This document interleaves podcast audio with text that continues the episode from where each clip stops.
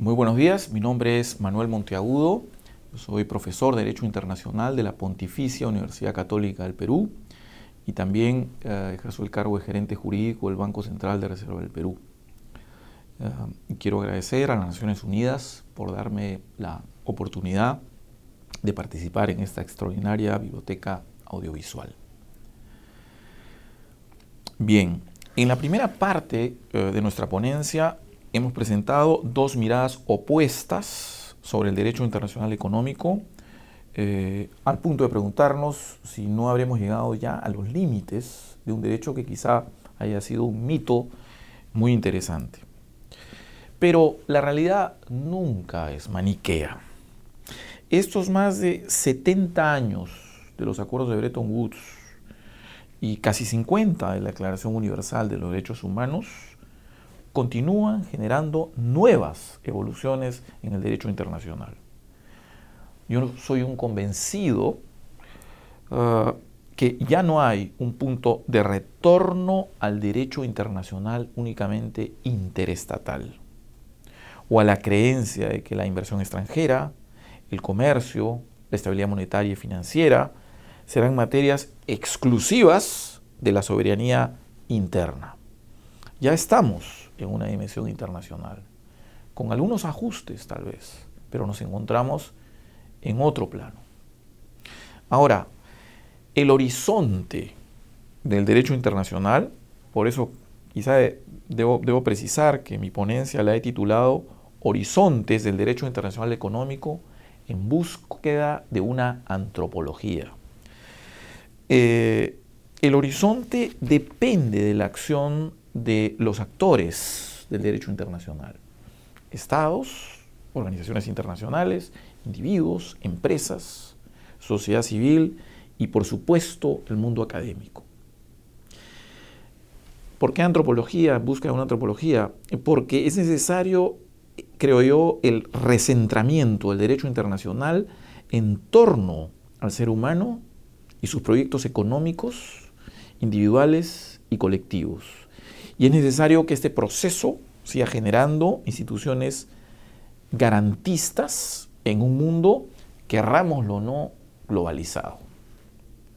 Yo quisiera entonces plantear tres tareas, es un poquito la, conclusión, tres, tres tareas para el derecho internacional. La primera, un mayor diálogo jurisprudencial, el que ya hicimos referencia, entre el arbitraje de inversiones y los sistemas de derechos humanos. En segundo lugar, continuar con las reformas de las organizaciones internacionales para asegurar una mayor representatividad y transparencia.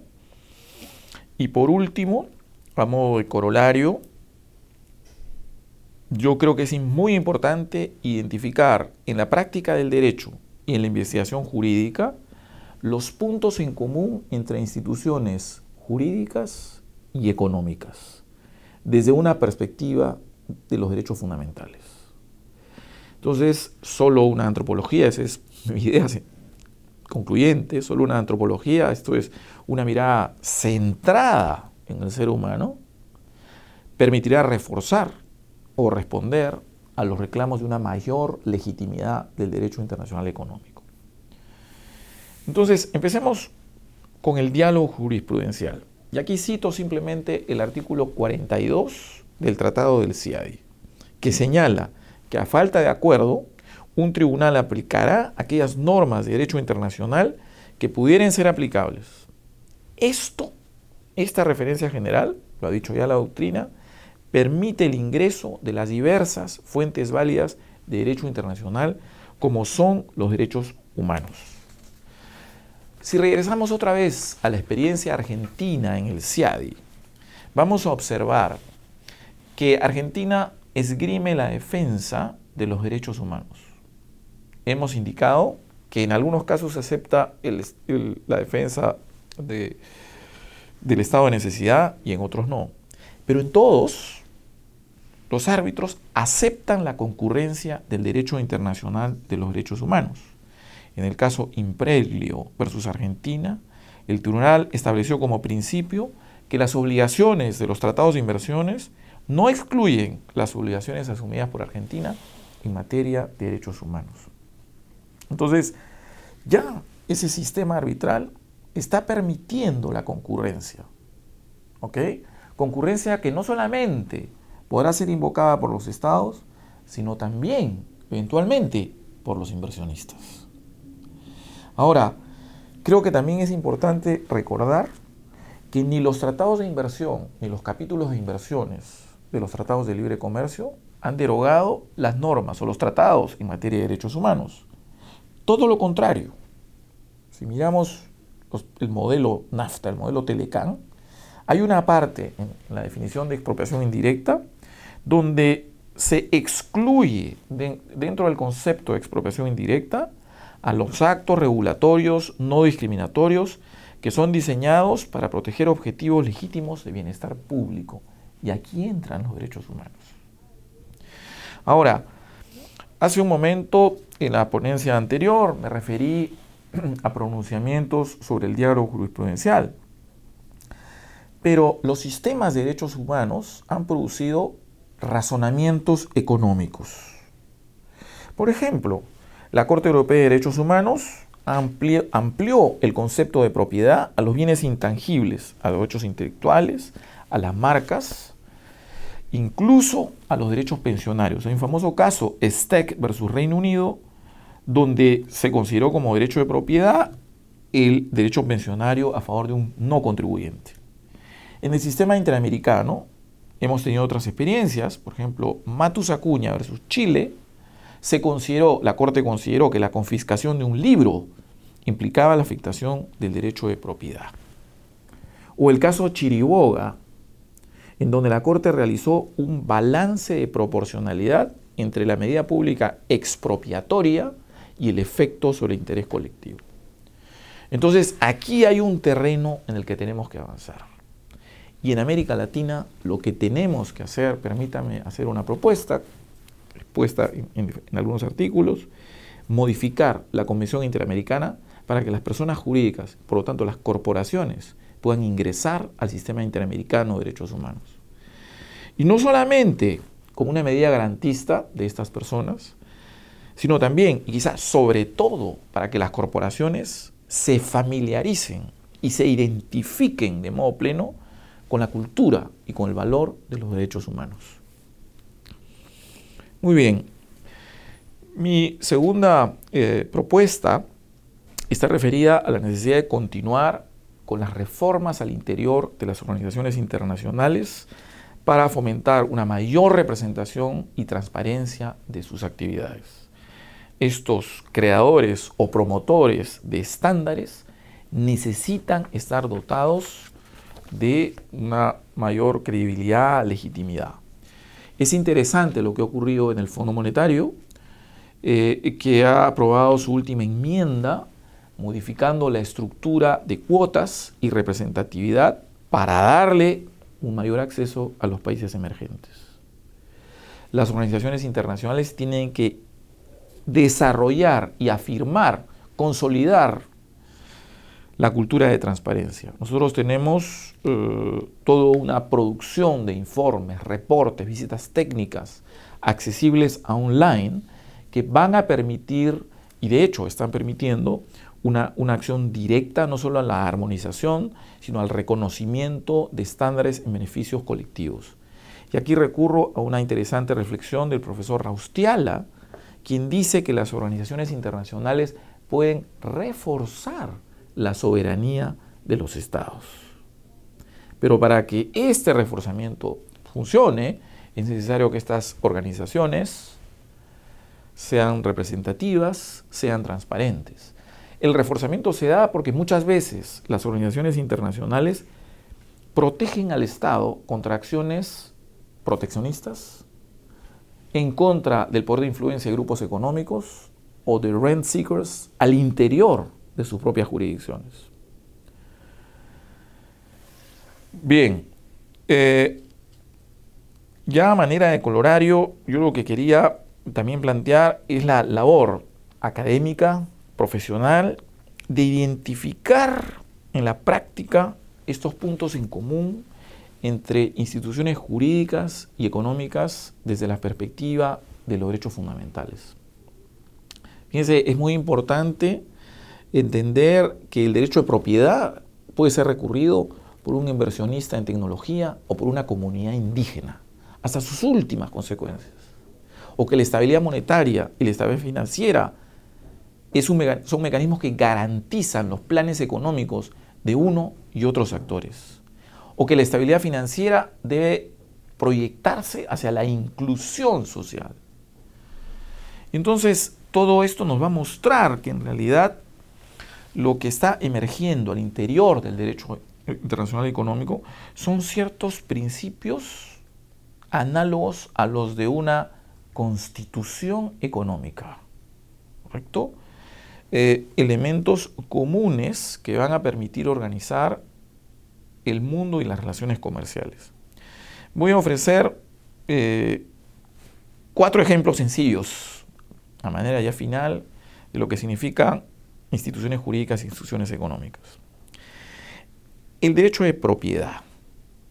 El derecho de propiedad se encuentra listado en todos los instrumentos internacionales en materia de derechos humanos. Por supuesto, en la Declaración Universal, en la Convención Europea, es decir, en el protocolo primero de la Convención Europea, en la Declaración Interamericana, perdón, en la Convención Interamericana, en la Carta Africana y también lo está en la Carta de Derechos Fundamentales de la Unión Europea. Bien, el derecho de propiedad es el centro, por no decir el epicentro, de los tratados de inversiones. Por lo tanto, es perfectamente justificado encontrar esta intersección. Pero a propósito de la antropología, el derecho de propiedad también es uno de los vehículos más importantes inventados por el hombre para relacionar a los individuos, para conectar los individuos. A través del intercambio o por oposición, los individuos se relacionan. Y paso entonces a mi segunda institución, el dinero, ¿sí? El dinero o la moneda.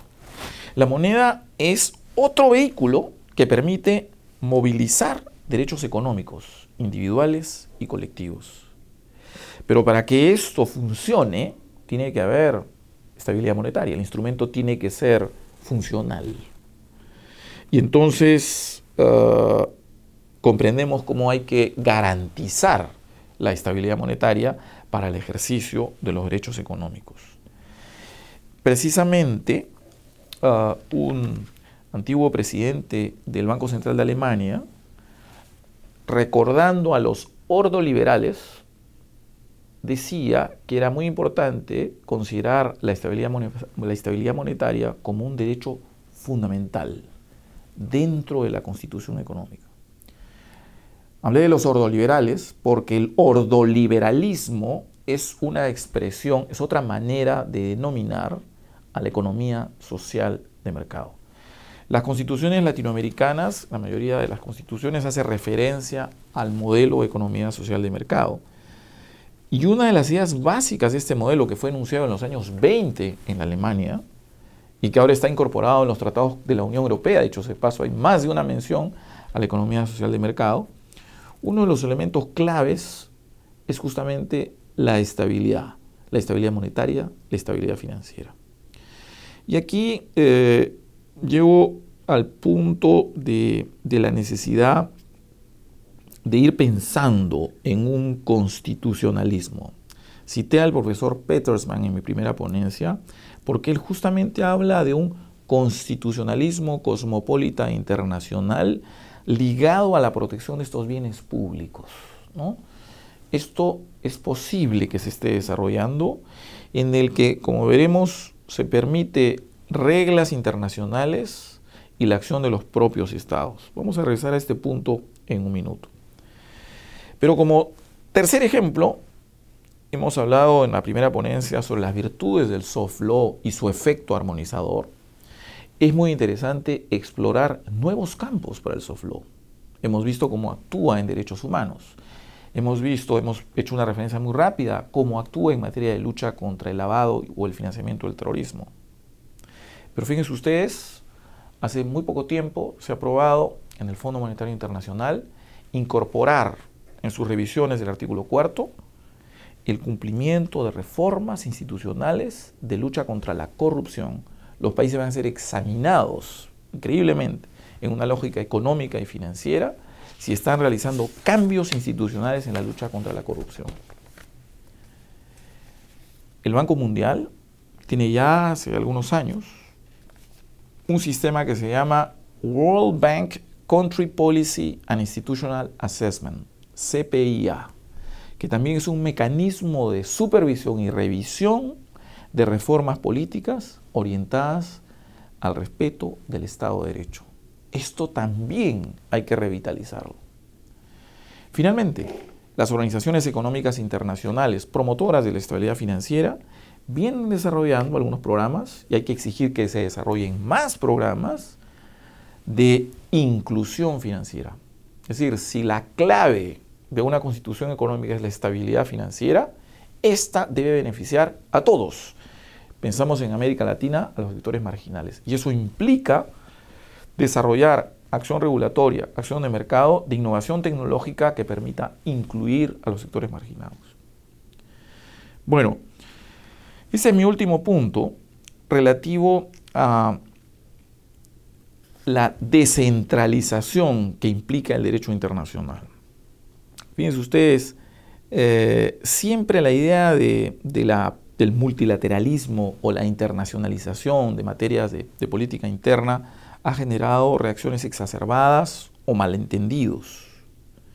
Pero hoy tenemos frente a nosotros una economía completamente, casi completamente internacionalizada y una multiplicación de tratados comerciales, por supuesto que se renegocian, pero que al final esta realidad nos está mostrando que el Estado soberano inventado en el siglo XVI ha dado muestra de aceptar niveles importantes de descentralización.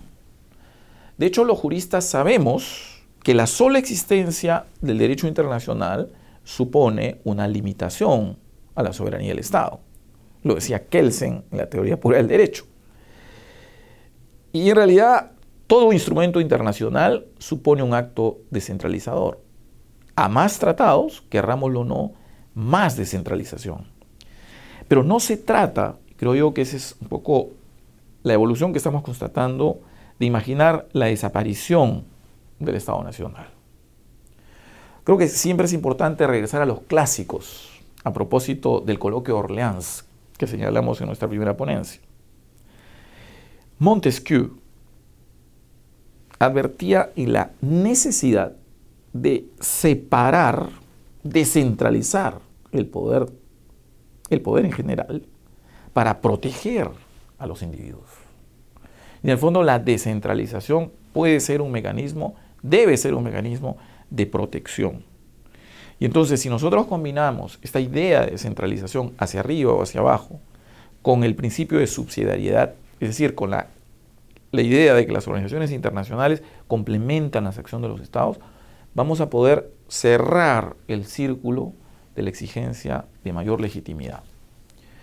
Yo creo que eh, esto ya fue advertido por la Carta de Naciones Unidas.